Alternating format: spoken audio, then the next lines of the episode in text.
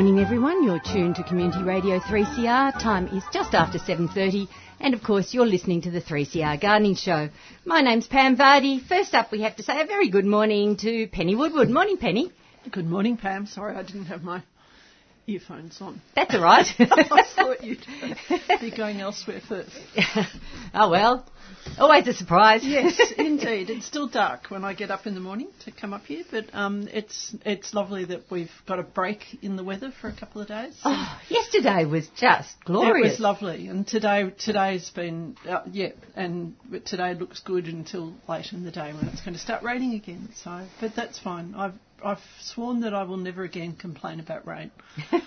um, and as I'm up high, even if we get heavy rain, you know, we don't get flooding. Yes. Um, but we've certainly had a little bit of flooding down our way, um, down in some of the lower areas, and you, we had to be careful about some of the roads and okay. driving because there was water over roads. But um, I, I guess for me, the main thing at the moment is my soil is so wet that I can't really do anything much with it. So um, it's one of the things you have to think about after really heavy rain. Is you shouldn't be touching your soil. Yes, and certainly not walking on it and compounding it. no, compounding that's it. right. Yep. Push compounding it, particularly with clay-based soils, Mm. cause real Which is always my problem. yeah, me too. oh dear. Okay, we've also got to say a very good morning to Tim Sansom, who's uh, marketing manager out at Plants Management Australia. Hi, Tim. Good morning, Pam. Good morning, listeners. Good to have you back again. Yeah, nice to be back. I've had a similar drive up from Penny's neck of the woods this morning. I live Yes. down the same area. It was, and, and I'd say the same thing about um, water that's been around. I so this, we, we live on the Mornington Peninsula, and there are not actually any permanent streams on the Mornington Peninsula, or they're very ephemeral. There's a couple that Yeah. run a bit. Yeah. And I haven't seen so much water around than I as much as I have in the last couple of weeks, like the last yeah, week we've or so. had we've had more than 80 millimetres. Yeah, in it's the, in the staggering last- amount of rain. It's phenomenal, isn't it? Yeah. Yeah. which is lovely to see. I always think that's a recharge. It's you know all the all the catchments are full, the wetlands are having that, that real recharge and Yeah, a- allowing. Coolart's full of water Yeah. again. So I've, Oh, I've it? when I go riding, I often walk through Coolart as part of the ride that I do, and um, it hasn't had water in it for nearly two years. So it's now got the lake is full of water. The ibis have come in and they're Wow. starting their mounds, and the ducks and swans are there, and it's just really exciting. it is. It's exciting to see these sort of pulses of ecology. that Yeah. happen. And you know they don't happen every year. No. You know, and when you get a good event, it's like when like Eyre fills or something. Mm. This is our mini version down the Wellington Peninsula. Cool, wetland, cool. But I tell you what, Tim, it's setting us up for summer this year. Yeah, it is. It is, and it's like and like a day like yesterday when the sun does come out, the wind stops. Yep. Then it's a glo- it's glorious to be out in the garden. I, I actually spent the day yesterday going around my garden finding the bits and pieces that had fallen over in the wind, or Right. and because the soil is quite wet, Yep. uh, and I've got Yep. a fairly heavy clay soil too. I've had a few things. I had a brachychiton tree that was Oh, that I planted as a little sapling. It had a girth on the trunk, probably of about six Mm. or eight inches, and it just flopped over.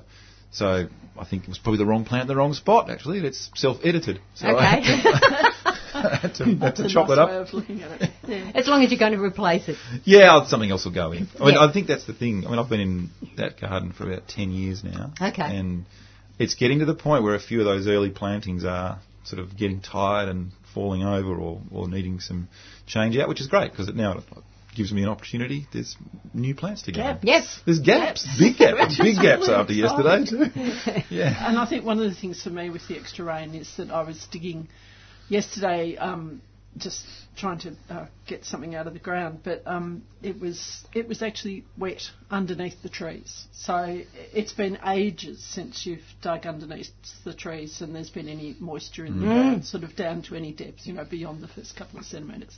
And it was wet further down, so, that's really. so it is charging us up. It is charging Yeah. us up, up, and and you know that means that now's the time to think about getting a mulch on to you know Mm. hold the keep that moisture in the soil so that it's not it's not evaporating out once the weather warms up. So you know, things like that. But it's great to have that moisture there. Fantastic. Okay, well, we also have to welcome into the studio for the very first time a, a very special guest, Matt Chester, and Matt is Operations and Public Program Coordinator out at Ripponlea Estate. Morning, Matt. Good morning, Pam. Thanks for having me on. Oh, absolute pleasure, and uh, we're going to really chew your, your brains about the whole of Ripponlea Estate Right. because um, I don't know how much our listeners know about it. I know a, a few people, um, obviously, have gone down to visit, but um, it's an, in some ways, unless you're down that part of, of Melbourne, I mean, people in the northern suburbs really often don't venture to That's true. cross That's right. Yep. And uh, and so Great they don't think to go and, and, and visit. So um, yeah. So it's, a, it's a good point you make. I mean, uh, we, we have a lot of people, I, I met a lot of people at Ripponlea who say, uh, you know, I've lived in Melbourne all my life, or I've, you know, been living in Melbourne for the last 20 years or whatever, and I've, I've never been to Ripponlea. Even some people in the local neighbourhood uh, have actually not been into Ripponlea or, or don't know very Really? much about it. True. gosh. Okay. Shame on them. Oh, I think I'd be there every second day if I lived in the area. yeah. I, I remember such as a kid going every, every at, at a school excursion. Yeah. There was a, Oh, yes. a- I think this is back uh, in the 80s. Mhm. And getting a tour of the house and Yeah. seeing where the family lived. Dressing up. And there was people dressing up. Yeah. There was rooms you couldn't go Yeah. into. Right. yeah, oh, that's fair enough. Yeah. Well, we, Yeah. we've still got that. We've still got a really great education program. Runs uh, five days a week, and uh, people do dress up, and they, they they have the tours of the garden, they have the tours of the mansion, and they they uh, learn you know how the servants lived and and uh, how the Sargoods, the first um, owners of the of the property, lived, and uh, they spend the whole day there. So we can we can have a lot of students running around every day. I can imagine. Um, getting back to the, firstly, let's start with, with the estate and the house itself. Um, what's, what's the vintage? When was it first built? Sure. Well, Ripponlea turned 150 last year, so it was built in uh, 1868 by uh, Sir Frederick Sargood. He purchased around 60 acres in Elsternwick, which was just pretty much barren land, bushy, um, quite quite uh, sandy soil. And with his wife, he started to um, to to lay out the estate and build the mansion. And uh, continue that process for, for around the next 20 years um, that, that he and his wife and his family, uh, 12 children, uh, lived at the estate. Now it's built um, using some um, some very interesting brick, isn't it? Yes, yes, we've got some really classic uh, brickwork, and uh, actually we have some people um, recently came over and, and, and studied uh, studied the, the the way that uh, Ripponlea has been built. Um, you know, some uh, you know, really lovely examples of polychrome brickwork uh, are there, and uh, and uh, still really in very good condition. Which which I, I believe is, was a tradition um, in Italy. Yes, So we've borrowed that tradition over here. a lot of influences from Italy and Ripponlea um, design actually. Yes, yes, fantastic. And um, of course, uh, the other thing is that when the estate was was built, um, that there were a lot of um, really innovative features went in uh, to not only the house but to the garden. Things like hot and cold running water, for instance, which, right. which just wasn't widespread back Yeah, then. that's true. Um, also electricity. So Ripponlea uh, was one of the first, if not, I think it might have been the first uh, family home at least to have electricity. And uh, Sir Frederick Sargood had a full-time uh, electrician keeping keeping that power running. Good heavens! When when when it was first built, was it countryside? It was an estate. It wasn't Yeah. part of Melbourne. Then it was quite a distance from the centre of Melbourne. Uh, It would have been a long carriage ride back then. Uh, well, it was 60 acres. It's Ripponlea's 14 acres now, but uh, it probably would have been a good, you know, day trip Yeah. into Melbourne. But there was there was there was very else, you know, in in that in that area. Ripponlea itself as a suburb hadn't hadn't Yeah. been created. So it was Good. it was new territory. It was. That's right. Yeah. And uh, he also uh, incorporated an irrigation system into the garden. Yes, he did. Yes. So uh, he also became minister of of, of waterworks, but um, Ripponlea that's one of the most um, fascinating parts that we we have that's still operational. So.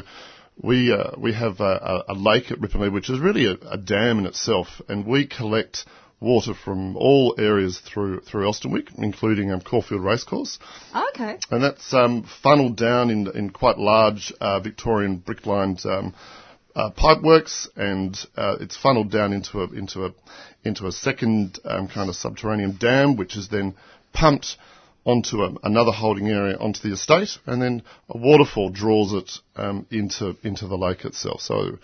You know, a lot of people look at that lake and think it's just there for um, ornamental um, features, but it's not. It's actually really the heartbeat of, of itself. So we're quite lucky when, uh, in times of of drought almost, where a lot of other gardens are having to draw a lot of water from the from the mains network. We, we don't. We have our own our own water supply to rely on there.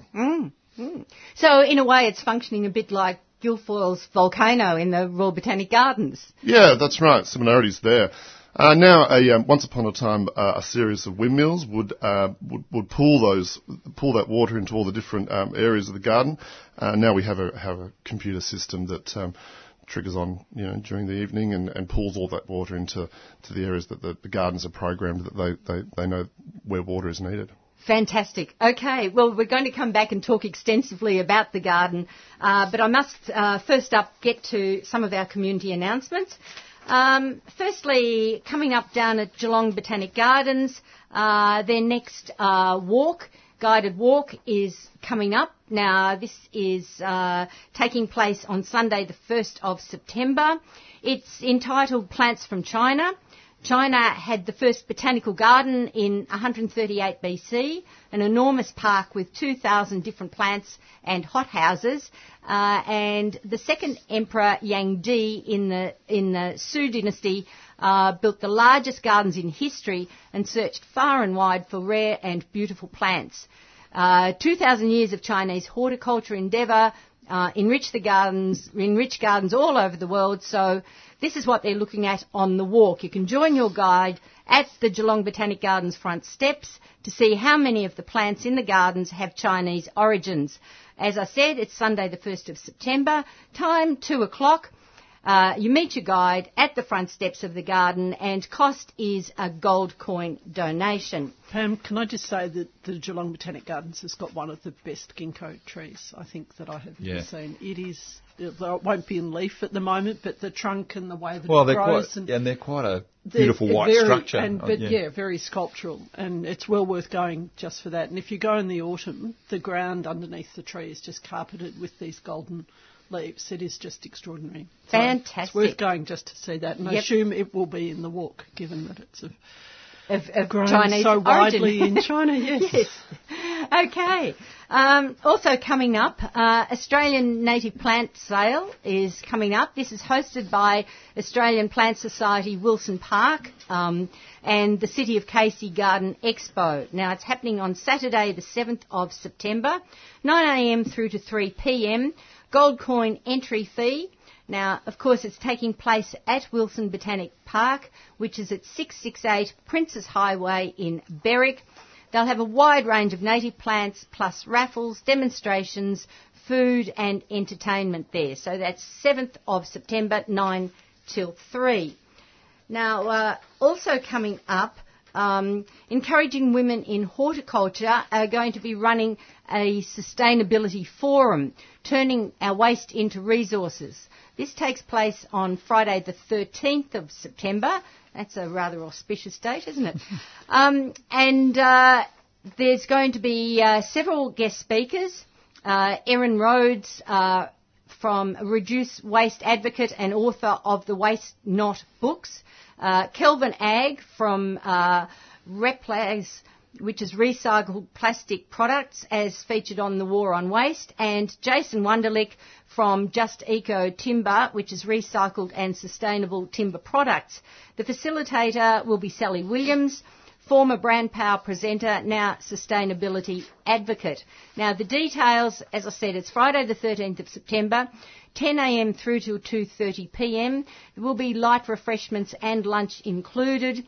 It's taking place at Ceres Van Ray Centre, which is at the Ceres Community Environment Park, Brunswick East. Uh, cost, if you're a member of Encouraging Women in Horticulture, $75, non-members $85, student members $50 and student non-members $60. Uh, spaces are limited, so you do need to book early. Uh, you need to RSVP and payment by the 6th of September, and you do that by going to events at ewha.com.au. So that's all lowercase events at ewha.com.au. Just a couple more I should uh, be mentioning. Uh, Ferny Creek Horticultural Society have got their spring show coming up, 7th and 8th of September. Uh, and uh, this will be running from 12 noon till 4 p.m. on the Saturday, 10 till 4 on the Sunday. Camellias will be a highlight, but there'll be all sorts of flowers from late winter to early spring. Uh, entry to the show is still $5. Children under 16 free. And uh, the show is held in the Horticultural Hall within the Ferny Creek Ornamental Gardens at 100 Hilton Road East in Sassafras.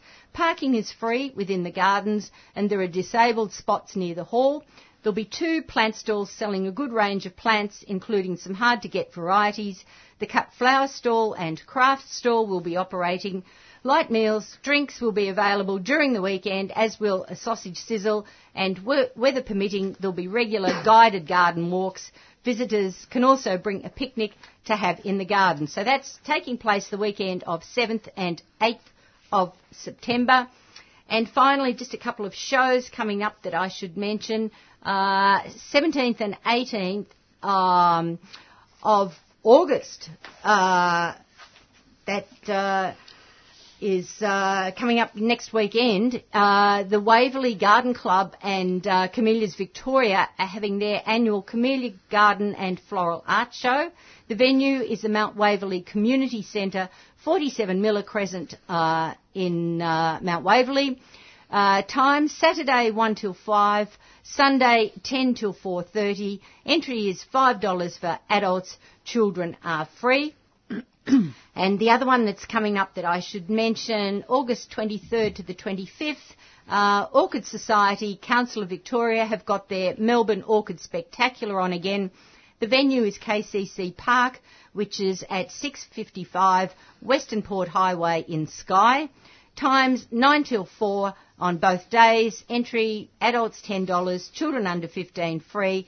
There'll be over 25 orchid displays, large sales area with many different orchids and orchid accessories, photography and art competition, and potting demonstrations at that one. Okay. Can, can I add one, Pam? Yeah, sure. Um, next weekend for um, gardeners in Melbourne is the Garden World Spring Launch weekend. All right. So Garden World down in Keysborough, uh, probably one of Melbourne's, well, I'd say probably Melbourne's biggest independent garden centre. They've got their spring launch weekend, uh, so that's on Saturday the 24th and 25th. They're featuring new products. They've got some special offers, kids activities. Uh, they've got giveaways and prizes and a, a, bit of a celebration of spring. Great. So I think they're it's Braeside um, uh, on Springvale Road, Garden World. You yeah. can't miss it if can't you just head it. down Springvale yeah. Road. You'll see all the cars. It's yeah. probably it's probably the most bustling garden centre in Melbourne. I find and it's, it's huge. It's, it's huge. It's got great selection. We're, we're very lucky with the quality of garden centres. Yeah, we have, absolutely. We have in, in Melbourne, so there's some really good ones. Yeah, go and support independent garden, garden centres because absolutely. you know you'll, you'll go in there, you'll ask a question, and you'll get really good, good knowledge. I, I, definitely know yep. that I know several people that work at Garden World, and they're yep. very knowledgeable gardeners that have been in the game for a long time. You get and, great advice. And one of the things that shows how knowledgeable they are is the fact that they're holding their spring fair in August because spring now starts in August. Yeah. Very much so. So um, they It's not just on the calendar. No, no. no. No, Definitely you don't not. have to wait. We had a day like yesterday. Yeah, yeah you don't have to. But things are coming out. I mean, yeah. white jasmine's coming into flower, and you know they're all spring yeah. things. Yes. Um, springs are much earlier. You know, winter's contracted to a smaller time. Yep. Fabulous. Okay, uh, it is time that we invited our, our listeners to join us. If you have a gardening question for us this morning, we have Penny Woodward, Tim Sansom and Matt Chester in the studio this morning. So the number is 94190155. That's 94190155. Matt, let's get back to you and let's talk the garden at Ripponlea Hmm. because mm. um, even back when it was first created, it was very much a working garden, wasn't it? And it was meant to actually um, help sustain the whole household, to provide like there's orchards, vegetables. Um, That's right. Yes. Yeah. Well, uh, as I was saying, originally 60 acres, um, 14 acres now, so still quite a large piece of land, but. Uh, there was a, a, the rest of that, that 50 acres was the working part of the estate. So it's where you had your your vegetable garden to sustain not only the family but all the other servants that were working on that land. Uh, you had your sheep paddocks and your cow paddocks and your own dairy and and uh, pretty much everything you needed because Ripponlea was somewhat removed from the city itself. So Mm. it, it, it, it, it was uh, fairly sustainable. And and it still is. I mean, the the heritage orchard is certainly there in all its glory. That's right. And uh, of course, the vegetable garden. You, you must remind listeners of, of, of the role the vegetable garden now plays. Yeah, well, we have uh, we have eight uh, vegetable garden beds. Um, those vegetable beds and, and, and herb beds are, are utilised by Attica Restaurant, um, which is just down around the corner in, in Ripponlea. And uh, every day you'll see uh, the, the the chefs from Attica Restaurant come over to the estate and uh, pick what they need for that for that evening service. So it's um, uh, Ben Shewry uh, developed that relationship with uh, with Ripponlea Estate, and it, it was not only um, so Ben could bring to the table produce that had been picked only a few hours ago, but also he understands that chefs are quite confined in a in a small hot metal box, pretty Oh, much. Oh yes. um, and so it's a way that that he provides well, fresh air, you know, sunshine, um, space to get out of that, that quite enclosed environment. But it's also really good because it means that the chefs actually get to see how the produce is produced. That's right. So that they have a knowledge of, of the growth and the life and Mm-hmm. the cycles and the seasonality and all that sort of thing. So instead of just arriving in boxes from a greengrocer and knowing nothing about how long it's been nurtured in the soil, Mm. The chefs get this whole of life. And it's the same at Diggers. Um, you know, they, the chefs there know exactly what their, where their, how their food's been grown and, and where it's come from and all that sort of thing. And it's really important. And those chefs actually, um, they actually get into the into the garden and actually do some work in it. Uh, they do a bit of a working bee now and then with, with our gardeners. So it is it is our gardeners at Ripponlea that, that maintain those garden beds. But you know, once a month there'll be um, time to completely change a bed or whatever, and and uh, so those those those chefs will come in and work with our gardeners side by side to, to do that. Does Ben Shewry um, stipulate what he wants grown? He does, yes. Okay. Yep, yep. Ben Ben uh, um, talks with our with our leading hand gardener, um, Alicia. Hi, Alicia, if you're listening today, and uh, they'll they'll work out what's going to go through month by month. Okay. And so, as Ben's uh, menu would be changing, so would would um, his direction for what he wanted planted. And of course, he's had to learn the the life cycle of the plants because he's got to make sure that that, that plants that he's wanting, produce that he's wanting. Is planted in time so that it gets harvested at the time when That's he wants to use it when it's in full season. That's right. Yeah, yeah. It's so a, great. It's, it's a difficult challenge. I, It is. At, at Heronswood, when I was at Diggers Club, I actually was involved in planning the production garden and in For the hook- restaurant there. for the restaurant Mm. and hooking in with the chefs. And we ended up with a quite a sizable spreadsheet that ran by, by variety, by month, by week, so date, and then it was dependent on the time of the year too. So, so in the winter it would take much longer. The lead times would stretch. I think that uh, I mean I, I had lunch there uh, uh, last year sometime. I think um, that everything that goes onto the plate uh, in that restaurant is from that garden. Is that correct? It, okay, it depends on the time of the year. Right. Uh, I, there was, there was a, I, I wouldn't put a figure on it. I'm Yeah. not there anymore, but but we had we had targets to have you know 50% of the plate or, the, or all the Right. greens or depending on the time of the year. Um, but it's A big challenge. it's a challenge. Yeah. Yes. I think people often think that kind of kitchen garden associated with a restaurant, and you see quite a lot of restaurants that have got a little kitchen garden out the front. That's not anywhere near the volume that's What you need, required. yeah. Oh, Uh, it might it could be a good picking garden for herbs and things like Exactly. that. But the but the grunt, the you know leaf crops and fruit crops, that there's And quite root, a lot of root crops. and root crops. Oh, yeah. yeah. There's, they take time and space. Yeah, it's it, but but when done well, it's it's Yeah. a But marvelous the, the, achievement. the way that it has to work and can really only work properly, you do the planning first, but the menu has to reflect what's in the garden. yeah. So it can't be having a menu and saying this has to be available. Mm. What you have to do is the chefs need to look at the garden and see what's available and what's coming. And, That's right. and then they do their menus. Mm. It's the So communication it's- was vital. Yeah. I think that was So the, that was the key for us. that Is yes, there's the master plan of what we hope. Yeah. But then there's this sort of running Day to day. day to day, week to Literally. week. Yeah. But of course, the other beauty is that the chefs can actually play with varieties of, of fruit and vegetables that you mightn't normally get in the supermarket. So the average mm. household is not getting to That's taste right. some of those. And that was always the advantage, and I, I imagine it is at Ripponlea, is you can get cultivars, varieties, things, Well, diversity yeah, you just yeah. can't get at the market. Yeah, there's some really rare stuff that um, that Ben's got going there. And look, it's not only uh, does does Ben uh, not only pull uh, produce from those garden beds, but he also um, uh, collects some uh, some uh, ferns um, that we have in the in the fernery there at Ripponlea and, and utilises those in the menu. And we have four bunya bunya pines at Ripponlea. And when I first started nearly three years ago, one of those bunya bunya pines uh, dropped nearly 20 cones. Wow. And um, if listeners are familiar with the bunya bunya pine, the, those cones are, are about the size of a basketball and weigh about 10 kilos. And uh, so we had to obviously rope off that tree because if you got hit by one of those guys, you wouldn't be very happy. And uh, Ben takes those those those those pi- those pine cones basically and uh, takes the kernels from those and extracts the pulp uh, from inside that and um, uses that for one of his signature dishes, which I think is a smoked kangaroo dish. So he, he had a lot of those going his direction when, when, when that tree was dropping those. Yeah. Now, of course, a lot of uh, listeners will be familiar that uh, the ABC used to be the next door neighbour. They- they and, in, and in fact, there were plans at one stage. The ABC actually wanted to buy up more of Ripponlea Estate, didn't they? There was a compulsory acquisition uh, order that did that did happen uh, in the in the in the fifties, um, and you know that that's a that's a big story of Ripponlea, and that's really why um, you know Ripponlea is is what it is today, where where people from from Victoria or anywhere in the world can go and explore and and learn about Ripponlea because.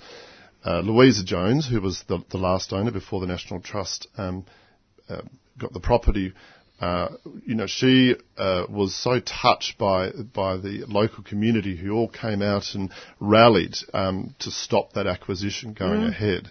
Um, that she said that upon her death, um, she would leave the property to the people, and, and that's that's that's what, exactly what happened. Fantastic. What is it like um, working under the auspices of the National Trust? Has it changed everything terribly much? Uh, well, working for the trust is dynamic, uh, to say the least. Um, you have to be many things when, when you work for the trust. The trust has uh, over 30 uh, properties that are not just mansions or gardens, but there's also rainforests and, and, and, and many other things. So um, being in, that role, you, you have to be an event manager or you have to be a, a safety operations person, you have to be a, a volunteer coordinator. Um, it's it's challenging, but it's diverse and it's it's, it's fascinating. And I think the National Trust has come into the modern age a bit now too. They're much more proactive, and I, I worked for the National Trust 30 years ago, Okay. and managing a property in the Western District. Yep. And uh, it What was that one? Mooramong. Oh, Mooramong, lovely. Um, in fact, I was the first caretaker. Right. there, running the garden. Okay. They're doing a lot of work out at Mooramong at the moment. Big Yeah. renovations. Yeah, Yeah. yeah, and it's a fascinating property. It's an amazing property, um, and it's it's very much internally. It's art Art Deco internally, and um, Very glamorous. It's, it's well Beautiful pool. Used to be. I painted that pool at one point. they emptied it, and I was out there with the rollers and paintbrush, Uh-huh. and I think I nearly asphyxiated myself being down in the, Oh, with all the smell. Anyway, that's that was a long time ago, and I was young and silly. But um, the the the the garden um, had a design by Edna Walling, which they had framed up on the wall, but the idea was, the, or the consensus was, that it was actually never put into practice, or if it was, it was only small parts of it that were put into practice. So, but it has this fabulous walled garden, and then it has the parkland outside it that's full of old fruit trees. I assume they're still there, and one of the Yes. one of the things that I did when I was there was that we started establishing because the property was left not just the house and garden, but all the uh, I think how many acres?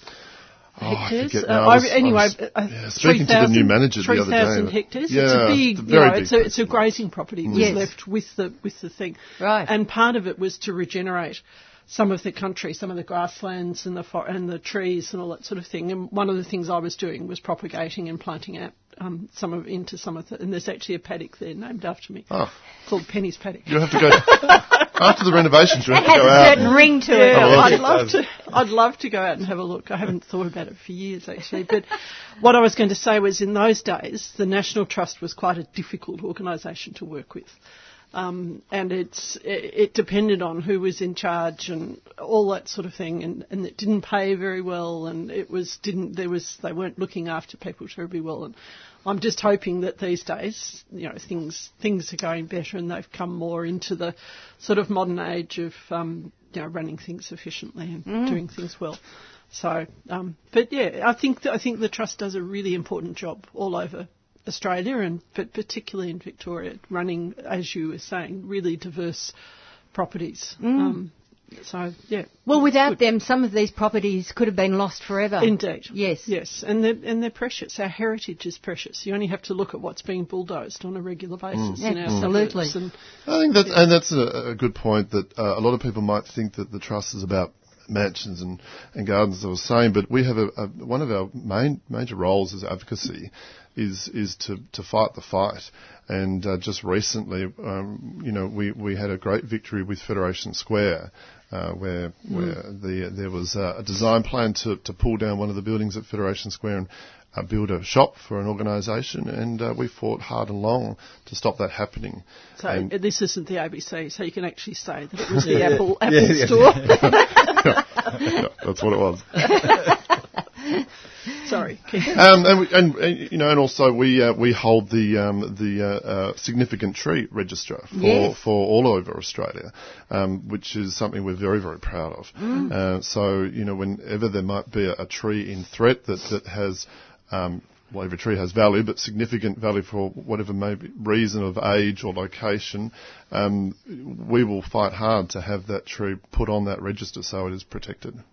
Yes, that's very significant. And you've got quite a few significant trees on the property. We do, you? yes, yes. Some of them are the, what we call the first planting, so they've been there from, from the very start originally. Some of our Moreton Bay figs, and uh, and as I was talking, the, the bunya bunya pines, which um, are very very slow growing, but um, we've got some really lovely examples of those as Are, well. are there any that predate the European settlement? Is there The any? Is bunya there any bunyas? well, no, of any plants, or trees on the property? Is there any recognition of first? Uh, river, river red gums or No, there's a No? there there- there is a gum there that that, that probably does. Uh, there's um, there's two other um, trunks of, of of gums that, that have been aged, I think, of to about four to five hundred years. Okay. Um, and they they weren't taken out, which is an interesting thing in itself. So they were they were left there Yeah. um, by all those uh, well four owners now um, as a as a part of the landscape of that garden. That's great. Uh, Getting back to the garden as well, um, there's so many other features in the garden that uh, if, if people haven't visited will not realise. For instance, um, the fernery. Yes, the fernery. Yes, one of the um, one of the largest surviving ferneries of its kind in the world, actually, and so it's the it's the largest in the southern hemisphere. And we were talking about all that uh, that water before. It's it's if you think about going out there today, take your gumboots. Uh, it is a little bit under flood at the moment.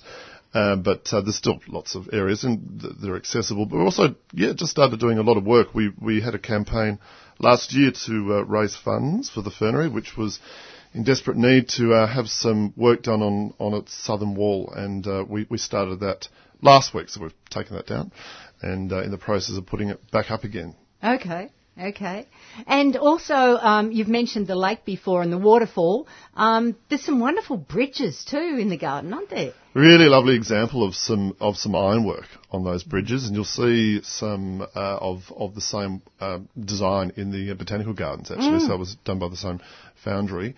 Um, yes, lots of bridges. They're always a lot of work to keep up, um, and uh, you know, not making sure people don't go through them. But um, it's a it's a very beautiful. Very beautiful lake, and it has a, a boathouse, so we can actually get out in the boats and have a row around, and uh, lovely, um, uh, you know, collection of uh, of bird life that, that, that calls that lake its home as well. Yes, I'm sure. I'm sure.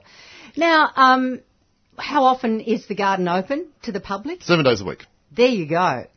10 to 4 at the moment, and then when we come into um, into uh, warmer weather, it'll be 10 to 5, and close just two days of the year, Christmas and Good Friday. Fair enough. Fair enough. And of course, uh, you run a lot of events out at the property. We do, yes. Uh, it's a it's a it's a good uh, source of income for us running running events. And uh, what have we got coming up? We've got um, Fathers and Dogs Day. Um, so normally dogs aren't uh, That allowed. doesn't sound good for the garden. Dog- normally, do- Oh, normally the, the dogs. fathers or the dogs? Probably both. Don't give them a chainsaw. I did get a little bit of resistance uh, from our gardening team when I proposed this event, uh, but we've we've managed to get it across the line. But uh, no, dogs. Uh, uh, we all are dog lovers at Ripponlea, but dogs, um, because of the nature of the sensitivity of the environment at Ripponlea, uh, dogs aren't allowed in. But uh, this one day for Father's Day, we are throwing the gates open, and you can bring your dog in Wow. On a lead. On a lead. on a, on a lead. And Very if- much under and, control. and if they're nice natured as well, and you'll be given a small bag uh, to to collect. Uh, to collect should you need it.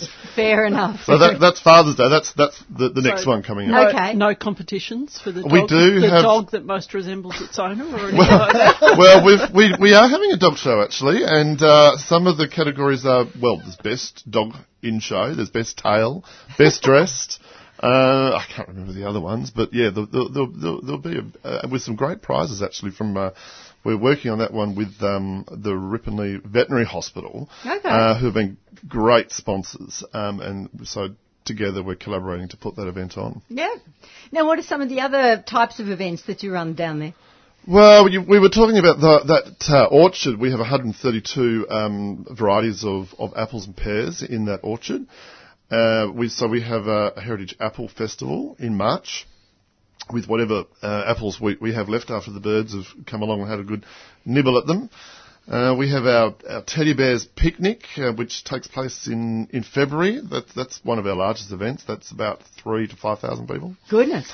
Um, and look, we have many, many other events all, all through the, the year. Uh, we've got a Monster Mash ball coming up for, for you know around the time of Halloween, um, and we've recently uh, been very, very lucky, very fortunate to acquire a grant from council, from Glen Eira Council, to stage uh, an event uh, in October, on the 20th of October, called Botanica, and Botanica is going to be well, all things botanical and uh, focusing on sustainability. Fantastic. Now, to run all these events, I mean, you must have to have a myriad of staff or volunteers or both. How do you do it? well, we, we- we, don't actually have um, a, a large staff force at Ripponlea. We, we have our gardeners, so we have three full-time gardeners and we have two apprentices. We have uh, the head of horticulture and properties, uh, who who also has uh, his desk at, at Ripponlea.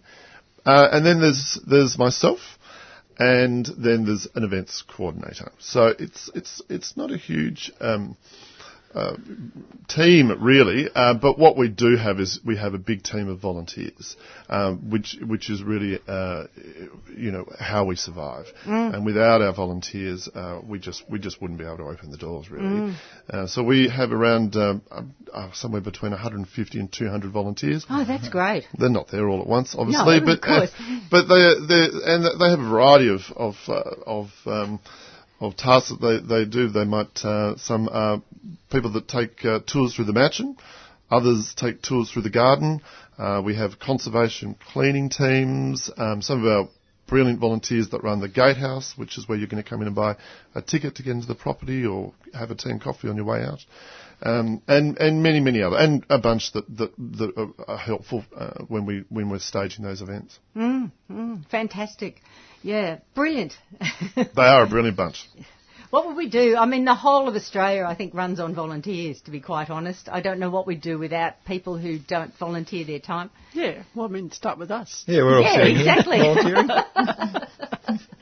volunteering. exactly. But Yes. the point is, we get a lot of fun out Abso- of it. Oh, Yeah. absolutely. And we Um, love sharing knowledge and yeah. hearing from our listeners. uh, And that- so it wasn't a complaint. No, was just- I realise. just, uh, I'm, I'm just. I- yeah. yeah, totally. Well, I mean, there are 150, 200 volunteers at Ripponlea. It's staggering a number of people, and I'm sure it's they're getting great benefit out of that. It's not just Yeah. you guys; they're getting Yeah. this wonderful community engagement. How, how do how do people get involved? How do they become a volunteer? Uh, look, if you're interested in being a volunteer at Ripponlea, just go to the website www.ripponleaestate.com.au um, and send through an email on the um, contact us, and I'll be the one that'll that'll pick up that email, and, and we can start having a conversation. Uh, I, d- I didn't also mention that, uh, that most uh, most importantly that uh, we have a, a great team of uh, volunteer gardeners, and they meet um, every Wednesday. We call them the garden party and uh, some of them have been coming along for, for 30 years. Wow. Um, to That's that garden tremendous. party. Like, I mean, a to- great bunch. To get, and to that would be such an engage for someone who's just interested in gardening. Gardening in it can be quite a solitary pursuit when you're at home on your own. Oh, but to yes. have a group to garden with, trade ideas, trade plants, Learn. But- learn. But it's more than that too. It's it's part of your social life. Yeah. You, know, you you these people that you garden with become part of your life in, Yeah. in other ways as well, and and that social contact is Yeah. really. And we learn a lot from them as well Yeah. because uh, you know for, for some who have been there that long, um, we we can understand. You know, well, they tell us what was in this garden bed at this time, or you know uh, what trees were doing what, when, where, and so on. So we've learned a lot from them. Yes, very invaluable knowledge. Just wanted to say that as far as I'm concerned, I've, I call into the Ripponlea Gardens um, when I can. I haven't been recently, um, but I think that apart from the Botanic Gardens in in central Melbourne, they're probably one of the best gardens in Melbourne, and uh, they're just beautiful. They're just because of everything that we've been discussing: the bridges, the greenhouse, and that's before you even go inside. And the inside is is fascinating Yeah, as, yeah. as well. And one of- one of the other things that they do um, inside is is having the some of the vintage clothing Mm-hmm. things, which I know is really appealing to some of the younger generation because my daughter lives not far. Mm-hmm. Yeah, but probably she goes to those yeah, things as well. exhibition times. Yeah, Mm, yeah. mm. So No, I mean, I think um, Ripponlea is a lovely example of a, of a mansion. Um, there are many other mansions, you know, around around the world, but uh, similar to Ripponlea. But what there isn't uh, is what we have is one of the best uh, preserved Victorian pleasure gardens in the world. Yeah. And uh, and you know, throughout its 151 years of of life. Um, all the different four owners at any one time could have significantly made major changes to that garden. Um, obviously, I- we were 60 acres, now we're 14, but the, the other 50 acres were that working part of the estate. Um, the the actual 14 acres of that Victorian pleasure garden have been preserved, and really not one of those owners came along and said, "I don't like that part of the garden." Uh, And rip out, that yes. and rip it out and start again. Yep. They didn't. Even things like the the um, the archery hut where the ladies of the estate played played archery while the men were having a, a shoot up in the shooting range up in the back corner, or the tennis pavilion, or the tennis court, or whatever else. The bridges uh, um, and the lake, thank goodness, uh, protected, um, have survived. Mm. And that's what makes Ripponlea so very unique. It was a different era back then, wasn't it? It was. It was. We're not enough, not enough archering this afternoon, Pam. No, no, no, no. I'm not going shooting either. oh, right, good. Matt, do you think there's a time of year when it's at its best, or is it a garden that you can Mm. really come and see any time? Uh, I think it's a garden you can see anytime, really. Um, but look, I I actually love it when it's a really rainy day at Ripponlea. You know, it it feels like like you're in the country. It feels like you're so removed from the city, even though you can see the city skyline.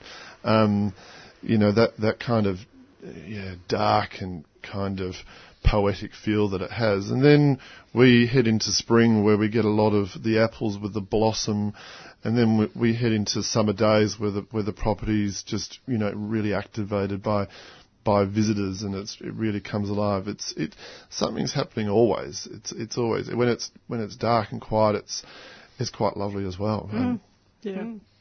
You are listening to the 3CR Gardening Show. Uh, in the studio this morning, we do have Penny Woodward, Tim Sansom, and Matt Cheston from Ripponlea Estate. Um, if you'd like to ask a gardening question, we do have our talkback lines up and running. The number is 94190155. Or if you'd like to have a chat to Susie on the outside line, that number there is 94198377. Tim, let's go have a bit of a chat about some of the plants you've brought in because you've brought in some beautiful, beautiful flowers this morning. I have for listeners at home. I'll have to put some pictures on the um, on the Facebook and the Instagram because it's hard to describe, but I'll have a go. Okay. Um, so I've got here um, three uh, cultivars of hellebores: the winter rose or Christmas rose, if you're in the northern hemisphere, um, which are uh, obviously a winter flower. Um, this time of the year, we're pretty much coming to the end of the flowering cycle of hellebores. So people that know hellebores would have seen them in gardens quite a lot. Um, I know personally at my place there, when there's little else offering blossom for the bees. There's they're an absolute um, magnet the, for the bees at this time of the year, so it's nice to see that there's something keeping them active. Um, there's and hellebores. I mean, there's there's some terrific hellebore growers uh, in Melbourne, and is in fact Peter Leigh at Post Office Oh, Farm yes, has a he's wonderful renowned. range. He's very well renowned. He breeds his own, cult- makes his own selections. Um, the varieties that I've got here are actually uh, cultivars that are bred in Holland, so they're not Peters. They're Okay. um, they're some that are offered through a breeder that we have some connections with through Plants Management Australia in Holland. And I think the genetics originally come from some, well, from garden genetics in the UK, but the lineage of hellebores is actually very complicated, and the crossing between the various species, Sternii, Corsicus, Foetidus, uh, there's all sorts. Orientalis is probably the most common or most recognisable one, and- Peter's most of Peter's lines are Orientalis. Although I, know, I do know he brings other species into his into his collection, but these I couldn't actually tell you. They're a hybrid of Right. of undisclosed origin. Okay. It's a tightly held secret in this squirreled away breeding house in Holland. Okay. Um, but the three I've got here, I've got one which is called Anna's Red, which has a very deep burgundy petal. The back of the petal is very deep, especially when it emerges from the bud. And these sort of delightful uh, yellow pistils and stamens uh, that sort of sit beautifully in gold in the middle of the, of the plant, quite a striking contrast to the deep red. They also have a very deep red stem, which is quite a long stem, um, which has seen this one used in cut flower. We're seeing quite a bit of attention um, by the florists. Okay. Uh, we've got How well do they last? they last quite well. Do they? Um, so there's there's a couple of ways you can bring hellebores into the house. You can bring it in as the plant. Yes. Um, so you bring in the whole thing, put it on the kitchen bench, leave it there for two or three weeks, and enjoy a living bunch of cut flowers, and then you can take it back out and, and back into the garden. Or you can cut the flowers. Now these are so we've had um, there's there's a uh, um, there's a fellow called Ed. Uh, uh, he calls himself the private gardener, I think, on Instagram. I'll give Okay. Ed a little plug. Uh, he does gardening for uh, the uh, what's the, the property in Olinda, which uh, will come to me in a minute, but it's associated with um, Flowers Vasette, which is the florist on Brunswick Street. Uh, Beachmont is the property. Okay. Um, and Ed's been growing these in the garden there for three or four years now, and then cutting them and sending them to the florist for them to use in floral displays, and they're having great success. So they're holding for weeks in, Wow, in vase, okay. vase displays. Oh, that's good to know. Because, because these varieties, these cultivars, are at, uh, the three I've got here, it's they're bred. They've got a tougher leaf. They've, they've got, if anyone's familiar with hellebores, some of the leaves like Sternii and Corsicus have got quite a tough, sort of leathery, marbled foliage kind of leaf. These are of that that ilk.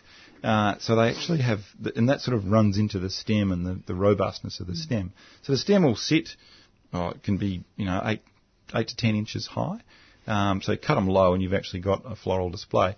I, I will put some pictures on. I got some pictures from Cherie when I was at Flowers Vasette of Anna's Red being used in some of their displays. And Okay. it's quite, they're quite stunning. And they're a bit more, um, the flowers are a bit more upright. Yeah, So they- yeah. most hellebores sort of hang down so that it's harder to see the face of the That's flower. right, but these are these are more, they still droop a bit, but they're, But they all kind of droop a bit. I think, yeah, and that, but that is these part of the are breeding. not quite as, Yeah, but these True. do sit a bit more upright, Mm. um, which means that you can see all the all the stamens in the centre Yeah. of the flower quite obviously. Um, but the back of the petal is a beautiful colour too. I mean, I know we've, we've why got do, why do they call them red when they're actually Yes. burgundy? It's It such gives a a beautiful really colour, false image. but they're not red. They're there, there was burgundy. I so don't Rodney, who originally bred Anna's Red, called it Anna's Red. There was a it was I think it was a journalist who was he was working with at the time. He's named it after her, um, but it is more a burgundy. Yes, It's definitely. a beautiful bird. It's not a fire lovely- engine red. No. No, no, no. No, I don't think there is a hellebore that's fire No, engine no. red. but they do it all the time. They try and make it more emphasising Yeah. a colour At least they haven't it, called that it it blue. isn't, really. Yeah, well, It, uh, Anna's red, or but it is. Anna's burgundy for Penny. yes, thank you. Um, so that's one. Uh, I've got another one here which is called Charmer, which doesn't refer to its colour, so we could, we're safe there. Um, but it's a, a similar colour, uh, perhaps a, a slightly more dusty version of, of the burgundy, but it also has a beautiful mottled petal. Um, so it's and very similar, very similar looking stamens and um, the centre of the, flor- the floret. Um, the difference really between these two, and it's hard to to to depict unless you see the whole plant, is that it is a smaller plant. So it has its foliage and its its its flowers are set more lower in the ground. So great for container display. Um, uh, something that you, you know you'd have a little splash of highlight on the front porch, or, or put you know somewhere front of the border, um, or, or on the edge of, a- or of a garden because it's just that little bit smaller. But so much flower power. Like these these these plants where I took these from were planted a year ago. And have over one season have developed a massive amount of flower. So Are these are these from your garden?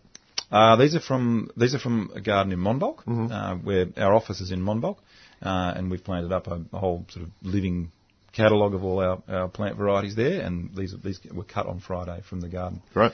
So they will grow. Hellebores will grow. Well, they're a pretty tough plant actually. They'll grow in pretty much anyone's garden in, in our climate. Uh, in fact, right the way up to Sydney. We've, we're even. I even did see some on the market in Brisbane last week. Good heavens. Which, which I think is grown up in the hills, you know, Yes. i- inland a bit. Yes. Um, I don't know how long they would last on the coastal areas, but certainly anywhere in, in, in Melbourne, in Victoria. I mean, hellebores are a woodland plant that, that So they need a bit of shade. they well, they prefer shade. They prefer shade. Yeah. It's interesting because talking to the Dutch breeders of these varieties, they say they will take full sun. now not in that's in Holland. Yeah. Yes. so that's, and I've made that point to them. But I have planted a couple of these out in areas where they're getting afternoon sun. Yep. And because it's quite a leathery leaf, it's quite a tough leaf, and Well, and they actually knowing. effectively go into some dormancy in, in the summer anyway. okay. So because they're a winter Yes, active plant, so you can actually get them to go through the summer. Don't really need a lot of water. I mean, they, they grow under a canopy of trees, and like Penny was saying mm. before, often under a canopy of trees in a in a not very wet winter. That's quite a dry environment. Mm. So they they're actually more drought tolerant than perhaps Yep. we we note. Um, but I would at the same time I would say they're not you know they're not a lavender or they're not a they're not a, mm. they're not a No, no. grevillea. They're, they're Yes. they are a woodland plant. Bit of shade is best for them. Sort of dappled sun in the afternoon sun in summer is probably their ideal. Um, and I have one other variety here, which is called Sophie's Delight, um, and it's it's got a, a beautiful sort of picotee um, back on the, the the front of the petal is is white, and the back of the petal has a sort of a burgundy vein to it, which creates a sort of a bicolour um, um, perspective, and it's another one that's being used in cut flower, long stems, um, very very floriferous, upward facing petals. Uh, so those three are Anna's Red, Charmer, and Sophie's Delight. I'll put some pictures on the on the um, the Facebook and the Instagram Great. so people can have a look at what they're like. But they're they're in the stores now, but they're pretty much finishing up. Yes. Um, but a good time to plant them now if if, if there's some left in the stores because they'll flower happily for you in 12 months' time. Fantastic. Brilliant. Okay, that number, if you'd like to join us this morning, nine four one nine zero one double five to speak to the team on air, or if you'd like to have a chat to Susie on the outside line, nine four one nine eight three double seven. Penny, you also wanted to have a chat about the magazine. I did, but can I just mention something else first? Sure. Um, I, I think I've mentioned it on air a couple of times, but if you want to plant late garlic, you can put it in now, but it needs to be one of the Creole group garlics. So if you've got some garlic left that is uh, from the Creole group, so a Spanish Roja, a Rojo de Castro, Rojo del Paybasa, Dynamite Purple, they're all Creoles.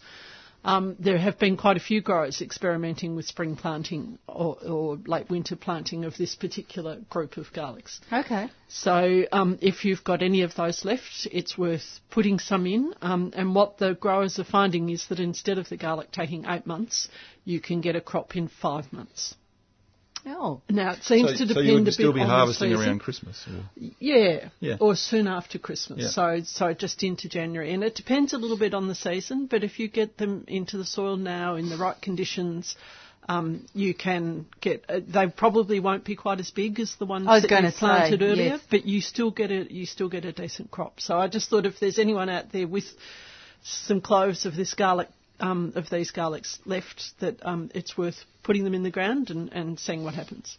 okay. So it may depend a bit on what our spring is like, and if we get really intense heat early, it, it may not do so well this year. But last year, I know quite a few growers who did really well out of um, planting late late Creole And what, what is it about the Creoles specifically that makes them they last until then. okay? Because most garlics have sprouted by now. And they're already yeah, so they're either mush or they're sprouted, and it's yeah, yeah. that's right. So the Creoles and the silver skins can, will store for 12 months. Okay. But for some reason, the Creoles seem to do better than the silver skins Hmm. um, i with this with this late planting.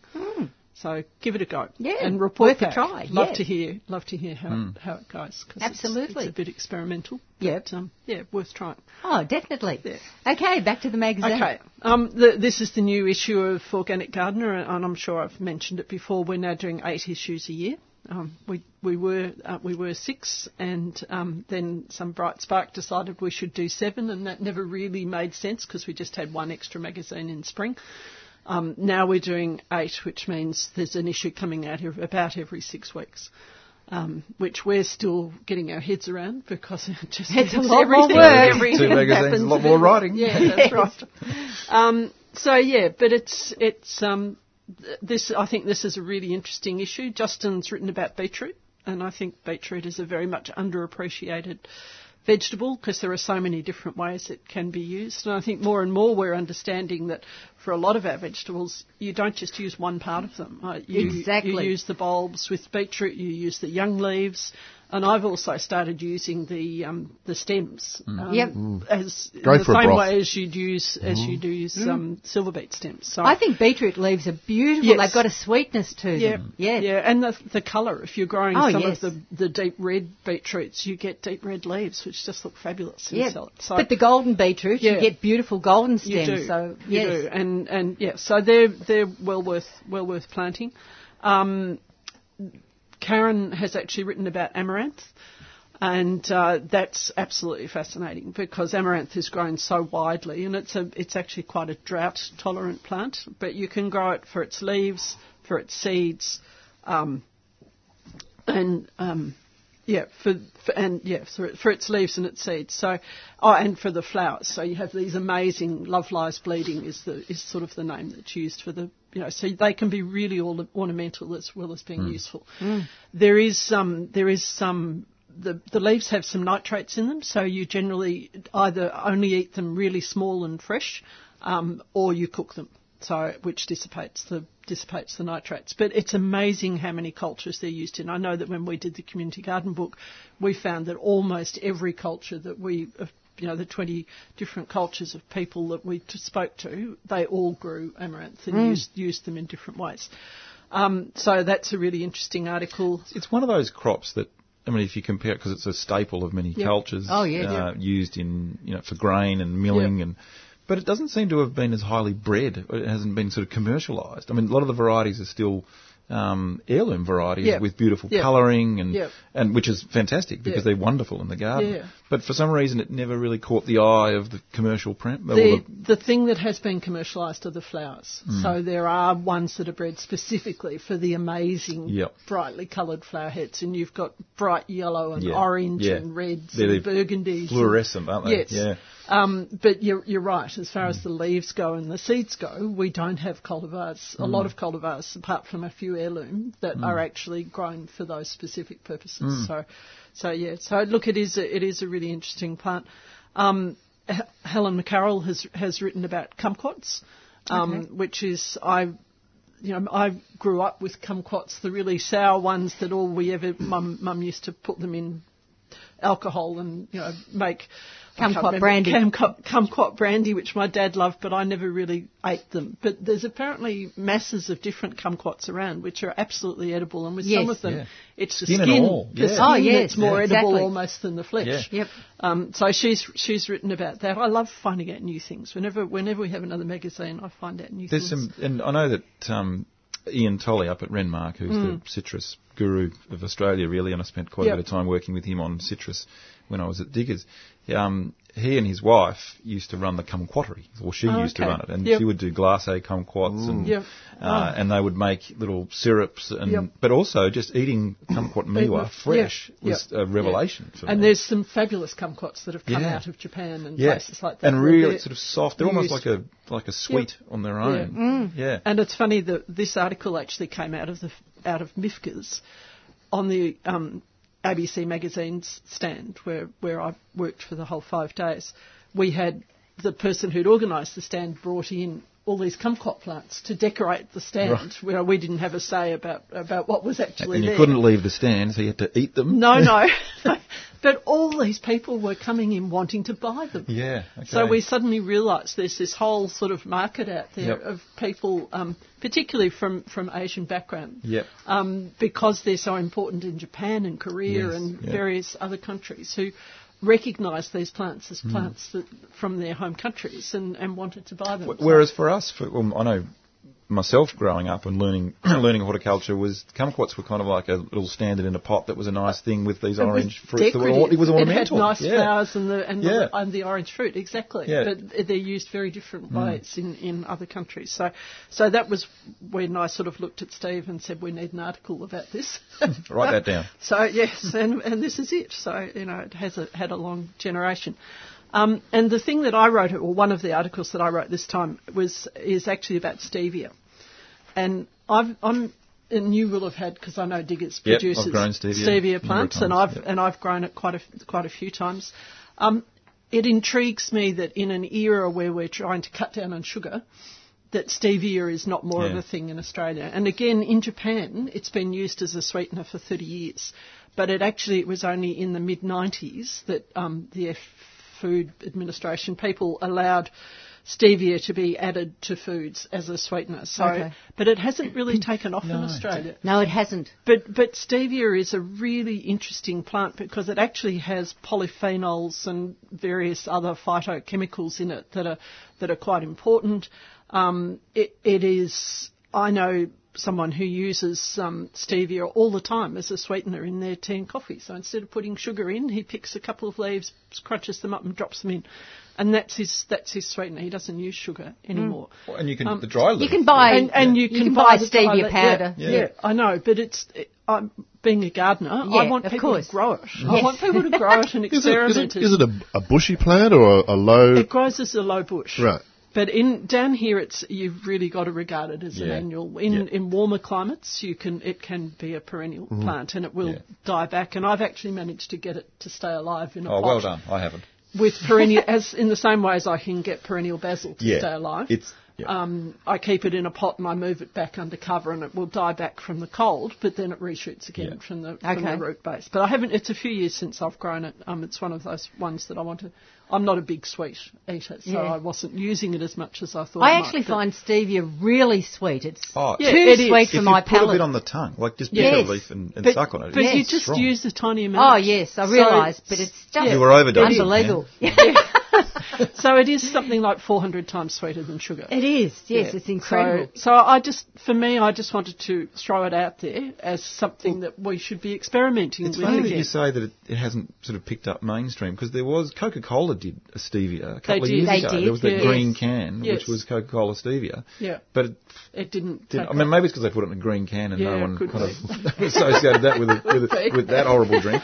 but I just, you know, we're, we're really good at growing all sorts of things that in our vegetable and fruit world, um, I just don't understand why more of us don't grow stevia. yeah, fair Um, enough. So this is my, my little way of trying to say to people that you should all Hmm. try growing stevia. I think the other sweetener that's that's relatively easy to grow at home that people should have a crack at is licorice as well. Yep. Because Yep. because it, it, I think it's 50 times Yep. sweeter than sugar. Yeah. The, the little sticks are a, a, a lolly or a treat in themselves. Yeah, but bit- they do have the strong licorice flavour, so you need to like the licorice yeah, flavour that's to true. use it. It's- whereas and stevia is just sweet. Isn't Well, it, it Yeah. does. It, it has, uh, for me, it has a few overtones, a tiny little taste of of Herby lic- taste? Well, Yes, uh, oh. it's slightly licorice. Yeah. as well. Some people find it slightly bitter too, but if you if you mix it in with whatever you're cooking, and you know, it, it's actually fine. So, um, and the other one that is is sweet is sweet Sicily. I don't know if you've ever grown sweet Sicily, but that is a fabulous herb, and it is quite sweet. But it's another one that has has licorice flavours as Yeah, well. yeah. So, so if you were looking just for a sweetener, this is the one that I would be growing. So, um, I, yeah, that's why I wrote this article, and I'm hoping that it might encourage more people To grow grow stevia. it. Yeah. Um, getting back to the kumquats, Tim, can you recommend a variety that is a good one that's that that's The sweet? one, I, the one, the single one I would suggest would be Meiwa. Meiwa. How do you spell that? Uh, I think it's M E I W A. Okay. Let me yeah, check the spelling, but I'm, I'm checking it too. Hey, Let's have a look in the magazine article. Yeah, Meiwa is, and it's um, slightly elongated, sort of teardropped, Yes. rather than the And flat. quite a few of them are actually Yeah. quite elongated. Uh, that was that was the one that I certainly had great experience with. Good Ian. for marmalade. Uh, yeah, yeah, They're all good They for can all be marmalade. marmaladed. Yeah. Yeah. yeah. So Meiwa is is Citrus crassifolia, um, or Japonica Meiwa, are the other two botanical names. So the other one was Nagami. I'm And just looking that Nagami. So Nagami and Meiwa, M- Meiwa Mi- yep. which are quite similar. I yeah, think. yeah, but they are different. They Mm. are different, um, although well, not necessarily. That's the same species, but different cultivar. Yeah. Um, and there's also the the Calamondin is the one that. that That's the round ornamental that's one That's the round that ornamental one yeah. that, that you can make make brandy. And that actually makes quite a large tree. Yeah. Well, It- large. well, it can, but Yeah. you can also grow it Yes. in a pot. But Yeah.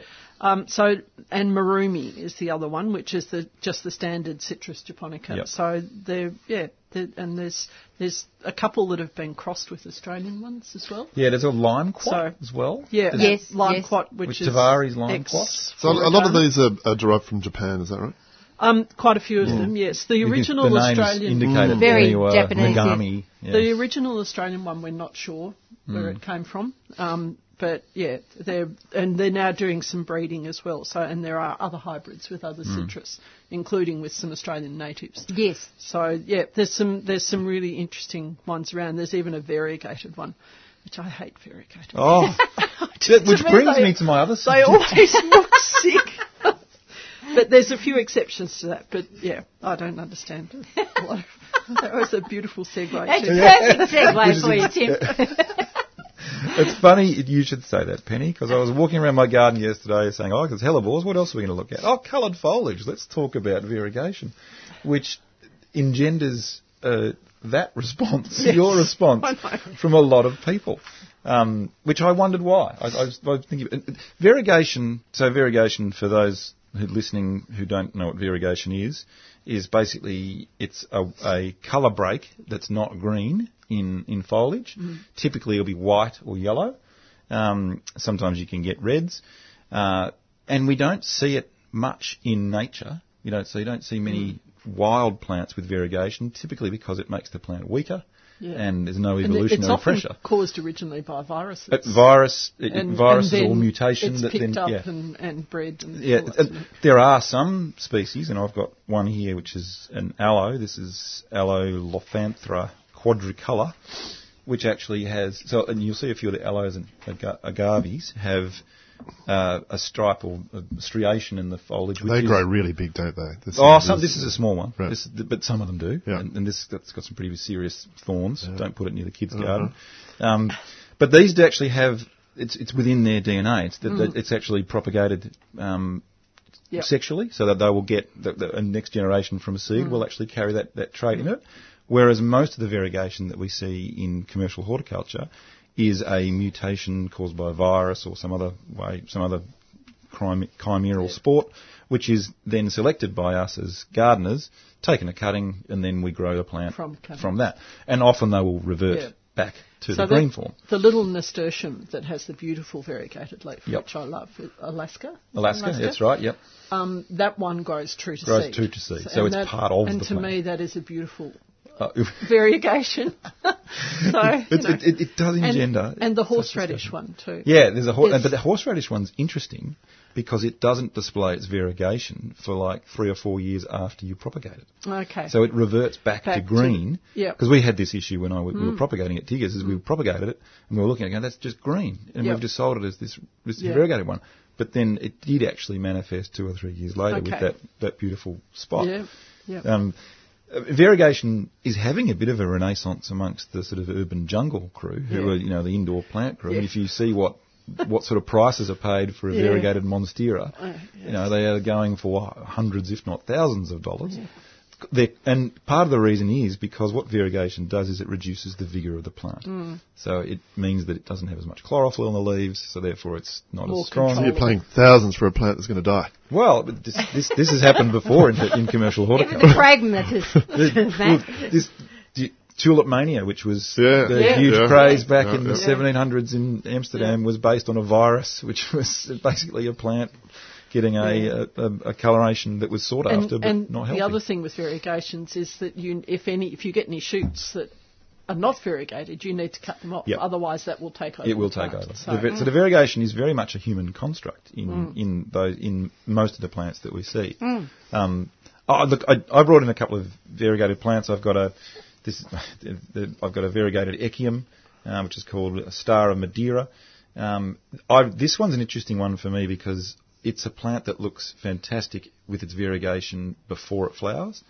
When it flowers, it's like this clunky gear shift. The flower Yep. looks one colour, the, and it looks like just It a mess. doesn't- doesn't work. So it's almost like you want to cut the flower off and maintain the foliage colour. Yep. Um, but you know, it, Echium's the pri- the Pride of Madeira. This is Star of Madeira, which gives that sort of Yep. light foliage. It actually is a real standout in my my garden in, the, in the in the winter months. Um, I like that one. This one's this other one here that Penny's pointing to is Euphorbia silver swan. So this is one of the um, oh, there's so many euphorbias around. This is one of the sort of the, the leafy euphorbias. Uh, it gets wulfenii characias cross. Uh, so at this time of the year, you've got it's a it's a beautiful sort of gilt clear white edge on a silver on a silver. And it's only in on this the one, on the- the edge, so Yeah. it's only on the edge. And yeah. in this one, the flower matches the variegation. Yeah, and this Yes. one the flower runs really through. well. Yeah, Yes, so yeah. yeah, this one it's not Yeah. a, a clunky Yeah. gear shift. It does actually run through. yeah, I mean, I remember I must have been last time, last year sometime. I was in here with John Arnott Yep. talking about. Um, oh yeah. so they were trying to select for yeah for the, the tenant gardens in Cranbourne. They were That's looking for a silver leaf plant that's right. for their new planting, and they'd been through this exhaustive list of plants, and he ended up with a variegated Westringia called And John Smoky. hates oh, And he was up, he was up in arms, but that was the selection. But the the reason they got there because from a distance it gave the effect of silver or grey. Yep. Yes. And that is, I think, a really pertinent point for us. Is there there are times when you're looking to lighten up a dark spot Yes. in a garden, Exactly. Mm. and variegation can do that. A whole garden of variegation, probably a I bit too much. I don't much. think so. Use it carefully, use it wisely. Uh, I'm interested to hear what people have to say about Mm. variegation. I, it does engender a certain visceral response Mm. Yes. for some reason. I'm curious as to why that is. 'cause Penny, Yeah. have you still got your variegated horseradish? Uh, no. Oh, because No, I have. I, lost mine. oh, yeah, no, mine's no, still going got- strong. Got swamped, I think, in, Okay. it, in its um, dormant stage. And Okay. I forgot that it was there. But that's one I Uh, can live with. Yeah, yeah, yeah. No, that's what I said. I, I like the horseradish and I Yep. like the nasturtium. Yep. Uh, I think they're really good, and I will get another horseradish at some point. Maybe you could branch out and get a euphorbia. I as could, Well, I could, indeed. well And your I- garden's very practical. You can't eat It is. euphorbia. No. In fact, it's, it's I've got a rash on my hand almost from the one I brought in. Oh, yes. Yes, you don't want to get the milk sap onto you. The other one I brought in, um, which is just a leaf of, uh, it's a Begonia rex. I'm not sure which one it is. I think it's an old one that's been, Yeah. it's been was passed to me from someone else. I Okay. have no idea what the cultivar is, but it actually has a, a deep burgundy uh, plus a black margin. It's actually got a black centre and a black margin on the leaf.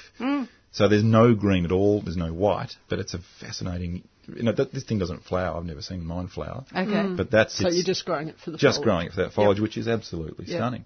Yep. Um, and, and you know, you'd think that again, that's probably something that wouldn't have a place in a you know a wild setting because it's probably well. Actually, I think with the red, Hmm. there's still chlorophyll in here. There's still abun- abun- abundance of chlorophyll, but the anthocyanins, the red Yeah. pigment, takes over. Yep. So it's quite different in a way to the white variegation where. Where the white and yellows, is- there's an absence of chlorophyll. With some of these red foliage plants, the chlorophyll's still there, mm. but it's just it's mm. masked by other other mm. pigments. That So- almost looks like it's been burnt round the edge. No, I didn't do that. It's so dark. I- Again, I'll put some pictures up because I've taken some photos of these uh, Mm. so people can have a look. But that, I mean, that's a it's a kind of a classic grandma uh, Yeah. begonia. It's quite Jurassic in a way. yeah, but if you, when uh, this is one of these plants that I would have walked past many times, it, Mm. probably on my grandma's windowsill. But when you look at it closely, it's like, wow, that is a fascinating, interesting Yeah. plant. So Mm. Yeah. rejuvenate interest. Do you get a lot of variegated? Have you got a lot of variegated plants at Ripponlea? Oh, that's a specific garden question. Oh, Uh, uh, and I don't want to say the wrong thing because our gardeners are probably listening. But uh, some of those that I see sitting on this table look certainly familiar, and I'm sure that we, we, we do have a collection of them. Yeah. You'll yeah. have to report back. Yes. Yeah. Look, if any of our gardeners are listening, uh, I've got phone my work. in. I've got my work mobile on me. You can you can answer that question for me. Well, they can just ring in on our number nine four one nine zero one double five and Well, and if know. anyone wants to comment on variegated yes, plants, exactly. I want to hear what people say. I mean, say. do you love them or hate yeah, them? They yes. seem to be a very polarising thing. Exactly. Now, I have had a message uh, ring in on the outside line um, that uh, the Waverley Garden Club and Camellias Victoria show. Um, now, it was listed for me from uh, Royal Horticultural Society as being on next weekend on the 17th and 8th, but in fact, it's on this weekend. So it's on today. This it's on weekend today. is the 17th and 18th. no. No, this weekend. Yes. The, today, Today is is the the 18th. 18th. Yeah, yeah, and that's right. I think I must have said next week. Yeah, Yeah. it is Yeah. today. It is today. So just a reminder to listeners: if you haven't made plans for today and you want to go down and see it, that is on today. Okay, and we've had uh, another query from the outside line. Um, Betty wants to know how to get rid of bluebell, the, the scilla bulbs are growing amongst tree roots, and she wants suggestions apart from digging them out.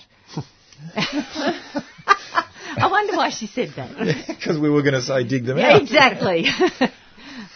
Uh, look, what I, one of the one of the solutions to these rotten bulb problems is persistence, and I, what I do in those sort of situations is to keep cutting them off because those bulbs I was going can't, to say a can't lawnmower would be survive. effective, wouldn't it? Yeah, it, but you can't always get in with a lawnmower. With but but if you can just get in every two or three weeks and you just cut off any new growth that's coming up, the bulbs will not survive if they don't have leaves to feed them. Yep. So that it, it might take you a year of doing this on a regular basis, but you will eventually get on top of Well, it. if you It's want to do it without weaken the whole digging. Yeah, if you don't want to dig and don't want to poison, um, then that's really the only thing you can look at doing. The, the only other thing would be to mulch heavily over the top with a thick layer of wet newspaper and then something else on top of that, and that will just stop them from coming up. that'll have to be pretty thick though. It'd have to be and thick. Pretty, Yes. A pretty Yes. impervious layer, Yeah. but it will work. Yeah. So if you leave it there for 12 months, you just need to make sure. I don't know if the trees that they're coming up underneath are precious. You wouldn't want to have it right up next to the trunk mm. because you may cause collar rot or something like that. Mm. But in some way, you have to stop those bulbs from being fed by the leaves that are growing. So either really solid, thick layer of mulching um, that is impermeable, or keep cutting them off, mm. or both. Or both, yes. So what Peter Agreed. Cundall recommends for oxa- for some oxalis things is that he heavily mulches, and then if they start coming up around the edges, you actually pull it back, cut them off, and then push then the mulch back. back. on top Quickly, again. before Yeah, before they get a chance. That's right. Yes. So, but it's persistence. You Yes. can't forget about it because if you forget about it, you, that feeds the bulbs again, and Fair enough. And I think that taken off again. with that mulching option, it's important that it's not just mulch. You need like cardboard yeah, or, or, yeah, or several layer layers of wet- newspaper. uh, 10, or, 15 yeah, layers of wet newspaper. Yeah, yeah. And then you put the mulch on top Because of that. because the mulch itself, Yeah, it, no, it can probably make its it. way through. and yeah. particularly if it's if it's going to break down. Yeah. yeah. Fair enough. Okay, you are listening to the 3CR Gardening Show. We're running through until 9.15, our usual time slot. So if you'd like to jump on the phones quickly and ask a gardening question, do give us a call. The number is 94190155 to speak to Penny, Tim or Matt. Or if you'd like to have a chat to Susie on the outside line, 94198377. Matt, getting back to Ripponlea, we should mention that um, if listeners want to keep in touch with what events are coming up or whatever's happening in the garden, you've got a website. We do, yes. The Ripponlea website, www.ripponleaestate.com.au. And also the National Trust of Victoria website as well. Okay. Um, is a great one to go onto and you can put in your details and you'll be kept up to date via an email message um, with what events are, are, are taking place, not just at Ripponlea, but at all our other properties like Mooramong and um, uh, Como and Labassa and uh, Polly Woodside, the boat, and Old Melbourne Jail, and the list goes on and on. Wow. That's yes. quite a. That's quite a. We're diverse. That's, We're very well, yeah, Very diverse. diverse. But also, they're the highlights of Melbourne. Like that's, that's Absolutely, Old a Melbourne sweet. Jails um, is is is a, is one of our is really our, our busiest property. You know, uh, it, it's there's you know can have thousands of people attend there a day. Well, it's become a, a real reception centre, hasn't it, for, A for lot all of sorts events, of events. a lot of Yes. events happening. Yes. and what we should probably add is if, if you're a National Trust member, you get into all these places for free. So That's and it's very- that's not very true, that Vic. expensive. No, and it's if you're not. going overseas, you get All, all every, the everywhere. rights everywhere. into all the national trust, the pro- trust yeah, properties through in the UK, UK and um, um, Italy, um, I think Spain as well, and, and some other countries on top of those. Gosh, Yeah.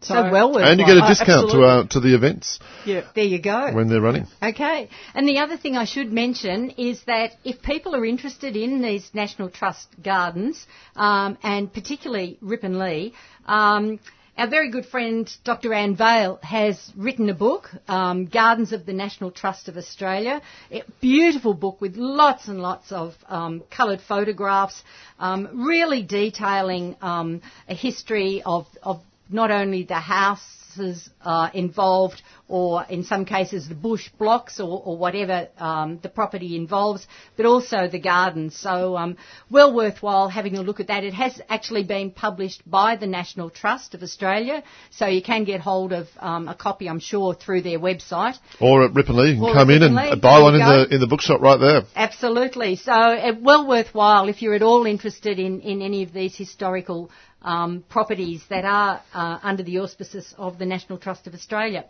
Okay, uh, Tim. What else is on your? You've got new plants coming through, I presume, still at the moment because you'll have a bumper release ready for spring.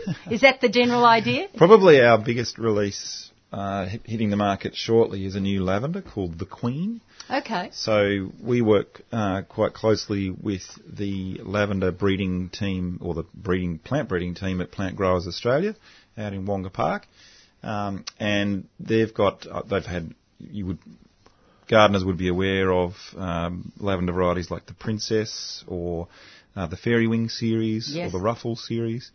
Um, this is um, actually quite uh, quite an amazing thing to have on our doorstep is a dedicated breeding house that are putting they've put 20 or 30 years worth of breeding program into various garden plants, but lavenders especially. Mm-hmm. Um, so following on the on, on the, I guess the, the success and the, the popularity of the princess comes the queen this year is the Right. new release. So Do we assume it's it's larger than life? well, there's to the been much princess? debate about where, where's the king sit, where's, Yes, where's the, you know, where's the duke, you know, so having fun with names. Of The- course. The, queen, um, uh, if I could just, so these are lavender stoechas, which is the Spanish lavender type. So these are the lavenders with the large winged bracts on top of the flower of the floret. Um, so the princess, which has, has been the most popular over the last five years or so, has quite a rich pink, um, um, both the flower head and the wing. Uh, now the queen has quite a sort of a sort of a, a lilac-coloured flower, and and the wings themselves are a, a sort of a mauvey lilac, and then they age to pink. Okay. So they're they're starting to hit stores uh, probably in the next couple of weeks as they start to run into their first flush of flower. Mm-hmm. So keep an eye out for that one. It's not a not on a big release yet. Um, or no, it's actually reasonable numbers in in Melbourne. Um, uh, we haven't done much up north, but it's it's got great potential, and we we think that the Queen will be something that will have a spot in gardens, in sunny gardens throughout the whole eastern seaboard and across to Western Australia as well. In fact, it's um the the the lavender breeding program of uh, the PGA team is coming under the uh, the the banner of Lavanova is is the is the the breeding house we're putting it under, okay. and we're actually taking that overseas as well. So Oh. we're having terrific success in the US with these varieties. There's uh, in in the US they sell a Stoechas um, lavender called Anouk, which is not available much in Australia, um, which is probably a good thing because they grow it a lot and sell millions and millions of them.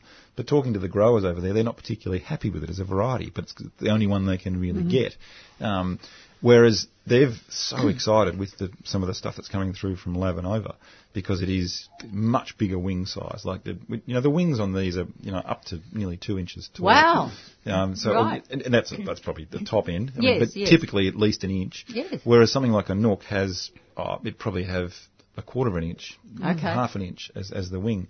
So these things really are showy, um, showy lavender plants that give incredible flower power. Um, can I just say that over the years there have been a lot of Stoechas cultivars that have not lasted very long.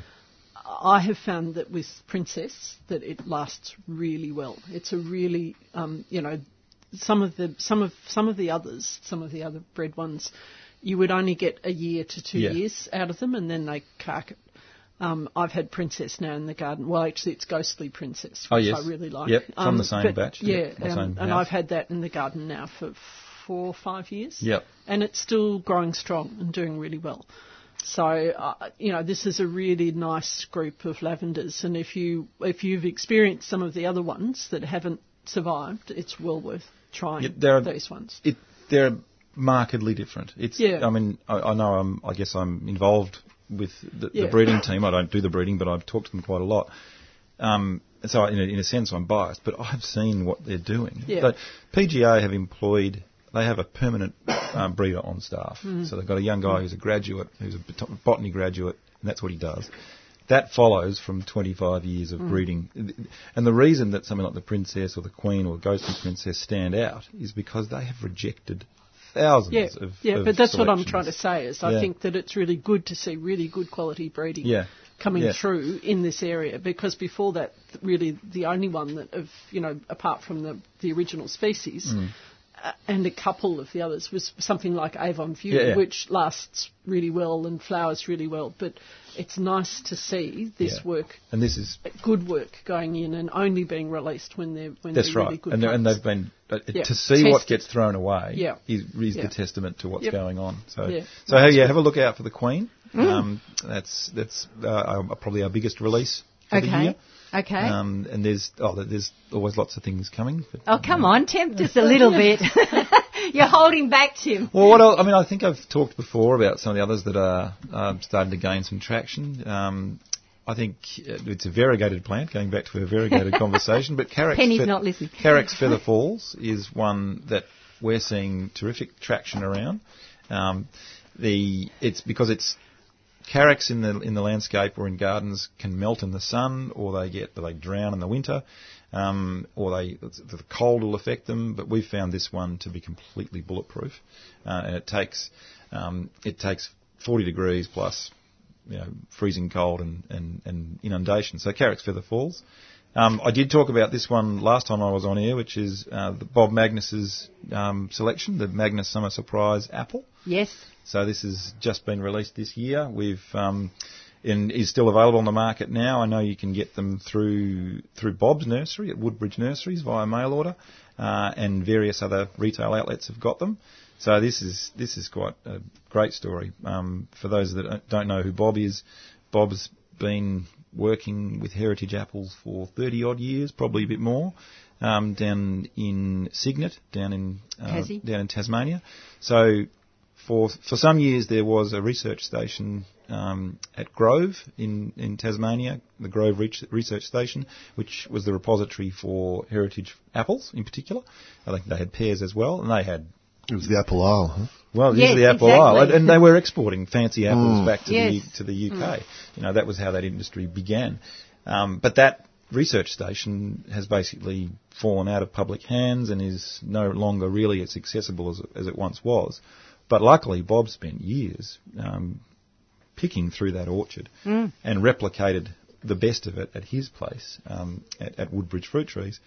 But uh, and and what this one is is actually it's an interesting little story. He got Huonville crab, which was a selection that he found on a roadside, which is a red-fleshed apple, but it's a crab apple. It's only quite Yes, small and it's a bit bitter. Um, and he's been selling that for 20 odd years.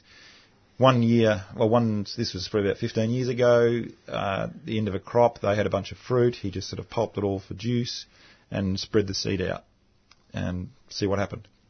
He got 50 germinates out of that and has selected over the years, uh, grafted some of those onto onto rootstock to make them fruit, and Magnus Summer Surprise is the result of that. So its its maternal parent is Huonville crab. Its paternal parent could be any of the three or four hundred varieties that sit in his orchard. right. So we, we don't know Yes. because it's an open cross. Okay. Um, but it's a, it's it's a bit larger than than the Huonville crab, so it's actually an eating size apple, like a dessert apple, and it's got a really fascinating flavour. It's sort of sweet, but also got sort of raspberry tones to it. Um, I'm one of the lucky ones that's been able to eat the fruit. There's only been probably I don't know. He's had he's had fruit for three or four years, um, but we've got to the point where now we can propagate it and release it through the market. So red, beautiful red, like block red uh, flesh on the outside. Oh, sorry, skin on the outside. Yep. And then as you cut into it, the the red bleeds right in, not quite to the centre, so you kind of get like a white star in the middle. Okay. And red flesh um, around that white star. So Magnus Summer Surprise. So is it purely an eating apple, or is can you, could- cook with it? Well, it's it's kind of to be discovered in a way. Right. Had, you, these things get classified as time goes on, Of and course. people use them. Yep. Um, I mean, someone asked me about the chilling requirements of it, and I was actually I don't know because no one's done the work. We we know it grows in Tasmania, we know it grows in Melbourne, Yep. but how well it would grow up in the sort of northern areas, I don't know. So it was have a try. Hmm. Um, in terms of, I mean, it's a, it's it's a fresh eater, but it's got some of those sort of more complex tones which would lend it to cooking as well. Hmm. I'm Um, just wondering if it would hold its colour if you cook with it. Well, we took one of these to the Willie Smith cider maker down in Tassie. Okay. Because there's a bit of an association. Yep. Um, and the cider maker there cut, squeezed it, cut it open, and the juice comes out. So, firstly, we took we took a piece of fruit that had been cut a week ago, Right. and it had basically no oxidation. really? So there's something in the anthocyanins or something Mm. in there that's that's helping the, the, the oxidation be, get, get suppressed. Um, but also when when it was squeezed or when you sort of crush the juice out, the juice comes out quite a rich red colour too. Mm. And the comment that the cider maker made was that quite often uh, you'll get oxidation quickly and then the, the juice goes brown. But this was holding the red juice, even just straight, you know, as, as it was being crushed. So I imagine in cooking, it would It's going to hold its yeah. colour. He was interested in it for rosé cider. Yes, of um, course. Because How rosé, well, most rosé cider is actually normal apples with mm. strawberries or, or Yeah, raspberries crushed in yeah, it to something colour it. crushed Yeah. through it. Yeah. One of the lovely things about this is that it's not just the fruit that are bright red, but it's also the flowers that are Yeah. a, deep pinky purple and the stems Everything. that are, are purple as well. So it's mm. You can it's even a cut really the stem open. it's a and- really yeah. decorative tree, quite mm. apart from the quite apart mm. from the fruit. So there's a picture because we've There's a little about picture it in the Organic in, Gardener in Organic magazine. Gardener magazine. so it's a, So if you want more information about that, it's probably have a look oh, in the Organic Garden magazine, or you can have a look on the PMA website, Yeah. www.pma.com.au, Yep. and search Magnus Summer Surprise. And there's it's a whole bunch of information about Bob, about the variety, uh, and some photographs um, on yeah, and yeah, have a good look at it that way. Get some good information. So I presume that that, that um, you people are now working with it, and those trees are going to become more readily available. Yeah, so they're they're actually there's a, a commercial propagator in in Monbulk uh, Okay. who's doing the, doing the wholesale, uh, and so there are bare root trees available in, in retailers, and there will be potted trees available through the summer, and there'll be more next year. So we're Fantastic. building the numbers, Yes. Yes. and there are actually more varieties coming too. Brilliant. Okay. There's another one. so Yeah. it's a sort of it's a bit of a limited release this time. This round. time was a limited So- release because we we had some trouble getting big numbers. Yeah, but next but year next have year there'll be lots. yeah, so there'll Yeah. be lots more to see. Brilliant. Brilliant. Mm. Look So- out for the, the label has a p- little picture of Bob's head and a couple of red apples, which he's embarrassed by. So, sorry, Matt, Bob. do you know do you know how many varieties of heritage apples you have in the orchard down at? Uh, there's, a, there's pears in there as well. About Okay. hundred, over 130. wow. Yeah. And how many of those would be pears? Uh, at a guess, probably about five percent. Okay. Yeah, not a lot. Apple. Yeah. Not a lot. And yeah, we have our um, Heritage Apple Festival in March, and um, the team from the Victorian Heritage Fruit Society Yep. come along, and um, they do a workshop, and we do tastings and pruning examples, and um, yeah, it's a it's a really nice day. And of course, we we sell the trees. And do they sell scion as well? So Sorry? Do they sell the scion as well? Uh, I'm not sure. For grafting, I Yeah. think they I think- probably would. I Yeah. th- yeah, we, we well we, we we do graft and, and so we have a nursery at Ripponlea, Yeah. so we, we sell the trees themselves. Yeah. Yeah, Yep. yeah, and it's a great, nice bit of uh, actual uh, revenue that we make. Yeah, for sure. Yeah, yeah. No, Busy that's day, great. popular. Yeah, excellent. Okay, uh, just a little message from the outside line and from St Kilda. Uh, has a suggestion. Uh, after noticing a lack of small birds in her garden, she decided to place a small mirror in her garden. And since doing that, she now has a small wren visiting. So she's um, encouraging others, if they have a lack of bird life, um, maybe put in a mirror. I'd I've say seen- plant uh, a few that- grevilleas and Birds, birds love their own reflection. yes, they We had do. A- But, but it's also they're doing it because they think it's a, They- uh, it's a a mate. companion, It's yeah. a Yes, it's a mate. or Yeah. they're or they're you know it, particularly if You've they're full coloured one. ones. Yeah. Yeah, Yes. they're- it, they can get quite aggressive and try and peck each other. Peck Yes, they will. Mirror They'll- they'll tap, tap, sort of tap thing. on it too. People so I think as well as as well Yeah. as the mirror, it's probably a good idea to put a few seed bearing plants and some prickly plants to give them cover. Um, and some water. Yes. So if you put all of that together, I think that's a great idea. then you might have a bird attracting Yeah, garden. yeah. Yes, That's right. I agree, Yes. but not just the mirror. Yeah, Yes. but uh, good on her for, for yeah, noticing. indeed. Yeah, Yes. Yeah. yeah, excellent. Okay, so have you got any talks coming up, Penny? I'm doing uh, quite a few in October on on um, tomatoes. Okay. Funny about that. Um, so yeah, there's just, I haven't got any in September though. I'm having a bit of a break. So uh, the sustainability festival in Prahran, I'm doing some doing some talks there. Um, the f- second weekend of October. Then I'm going actually to Tassie to the tomato um, sale again. And there's quite a nice story around that if if I've got time Yes, to tell that. you have. Okay. Um, in in when you have red tomatoes, red tomatoes are red because of the lycopene. So the phytochemical or the antioxidant in the in the tomato is lycopene that causes red. The particular lycopene in red tomatoes is called um, trans lycopene, and um, it is not very absorbable by the human body because of the chemical makeup of the lycopene. So it sits in your um, in your gut, and only about sort of 10 to 15 percent of it will actually be absorbed if, if you're eating um, fresh tomatoes. If you cook them with oil um, or any other fat, that increases the absorbability of the lycopene. So, um, and lycopene has, you know, work that they've done with it has shown that it might help prevent prostate cancer and a couple of other cancers. It also might help with um, heart disease. So, and there's a few other other things they think about. Um, now, there's been some work in New Zealand with a small not-for-profit organisation over there, where they found um, with some heirloom orange tomatoes that there's actually a different form of lycopene in the orange tomatoes. Okay. And it's called um, trans cis lycopene. And um, the trans cis lycopene is 8.5 times more absorbable than the um, ordinary lycopene. So um, it's a much better, health-wise, it's a much better um, lycopene to be eating because it's more readily absorbable into the body. So this this um, organisation in Tassie has been experimenting. What they decided was that they had to work out which of the heirloom orange tomatoes actually had the the um, the cis lycopene and which had the ordinary lycopene. Um, or beta carotene, which is what usually gives orange things their colour, which Yep. is what gives orange carrots their colour. So there are of the heirloom tomatoes, there are some that are, get their orange from beta carotene, and there are some that get their orange from the cis lycopene that's much more absorbable.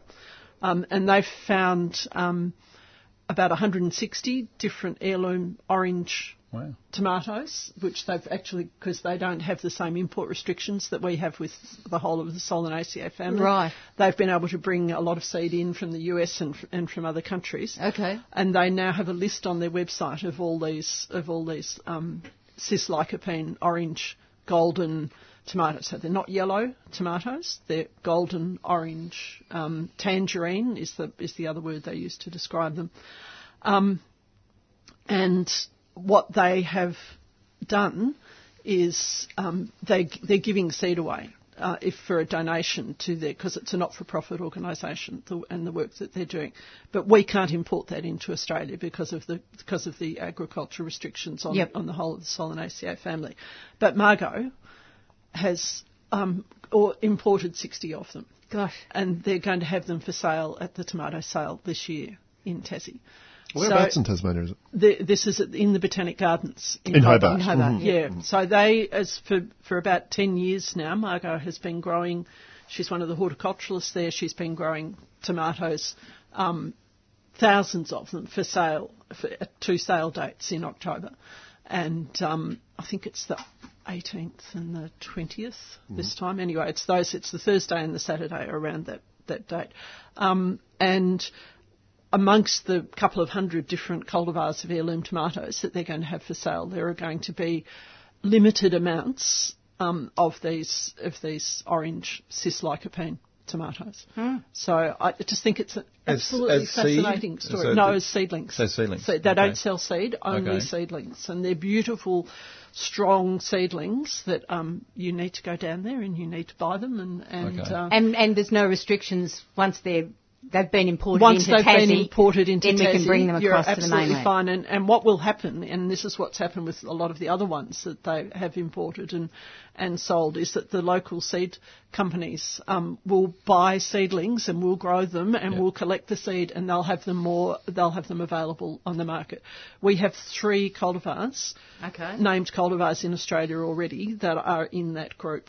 Yep. And um, you're going to ask me what they are, and I'm not sure I'm going to remember the names of them, but I'll um, I'll let you know. Okay. Um, and I may remember in the next five minutes. But um, Is one of them Jaune Flamme? no, it's not. I'm afraid. I bought some of that yesterday. Beta carotene. So Oh, beta carotene is still really good for you, but it's just this new lycopene, and it just shows the importance of our heirloom seeds and plants Yes, because if, absolutely. if someone hadn't hung on to these Yeah. orange tomatoes, Yeah. we would never have discovered that Yeah. they contain mm. this different sort of lycopene that's been completely bred out of all our other mm. tomatoes. So it's and the orange ones are some of the original mm. tomatoes that were around 500 years ago because the first ones that got taken over to Europe were actually orange ones, not red ones. Um, and you know, so it, they've been around for for a hell of a long time. Gertie's Gold is one of the ones that we've Okay, got well that, done. that Seed Freaks sells, and I'm just having a mental So blank Seed on the Freaks other have got the seedlings. Seed. Freaks has got no the seeds. The Of- seeds. There's three of these. Okay, right, right. And I'm actually writing about it for the next edition of Organic Garden Okay. magazine. Um, so um, Seed Freaks has got Gertie's go- Aunt, Aunt Gertie's Gold. Um, so it's it's not Aunt Gertie's Green, which is another one that's more more widely available. Um, and Tasmanian Natural Garlic and Tomatoes has got the other two um, that are the orange ones. But as I said, I'm not going to remember. But I look, I just think it's a really interesting story and a really important story. And Yes. and if you happen to be down in Tasmania at that time, it would be well worth going and getting yourself a few seedlings. Excellent. Okay, Tim, we've had a query from the outside line there. Yeah, we had a, A couple que- of a- queries. A, a couple of queries. One was about um, where to get hold of lavender Sidonie, which is lavender pinnata. Um, it's and the question was Kuranga don't have it. Now Kuranga are a native nursery, but Yes. that lavender's not actually a native. It's not a like Australian It was native. bred Yes. in It Australia. was bred in Was bred, Australia, but yes, it's not a native, that's- so it actually should be fairly widely available in garden nurseries. Hmm. so ask for it because it's still grown by a lot of wholesalers. Okay. Um, I don't know off the top of my head which ones would have it, but, No, it's, no, but, it's around. Yes. But but not necessarily an Australian native. The other question that was on here was a that was uh, in a deep, tall pot. When to repot? Um, they'll grow any time, really. So I would have thought pot it up now, chop it back and pot it up, and it'll grow away happily. Excellent. Okay. Well, we've just about run out of time for yet another week. Um, I must uh, encourage listeners, if you've never been to visit um, uh, Estate, do go along. I think you will just absolutely fall in love with the garden. It's Hard not to. Very hard not to. Um, give out the address of Ripponlea Estate again, please, One- Matt. yeah, 192 Hotham Street uh, in Elsternwick. It's very, very easy to get to by train. It's about 12, 15 minutes from the city. Get off at Ripponlea Station, uh, named after, obviously, Ripponlea. Mm-hmm. Obviously. Rippon being um, Sir Frederick Sargood's mother's surname, um, Yes. maiden name rather, and Lee meaning meadow. And uh, you can get a bus there, or there's good parking um, through the weekdays around the area as well, around the surrounding streets. Excellent. And you look, come along to um, Botanica happening on the on the twentieth of October. Um, and if you're a community group out there that might like to take part in the event, um, contact me via the via the email on the website as well. Brilliant. Okay, excellent. A big thank you to the team, to Penny, Tim and to Matt for coming in specially this morning and also to Susie and Emma who've been handling all the phones this morning. We will of course uh, be back uh, next Sunday morning at 7.30 so until then, bye for now.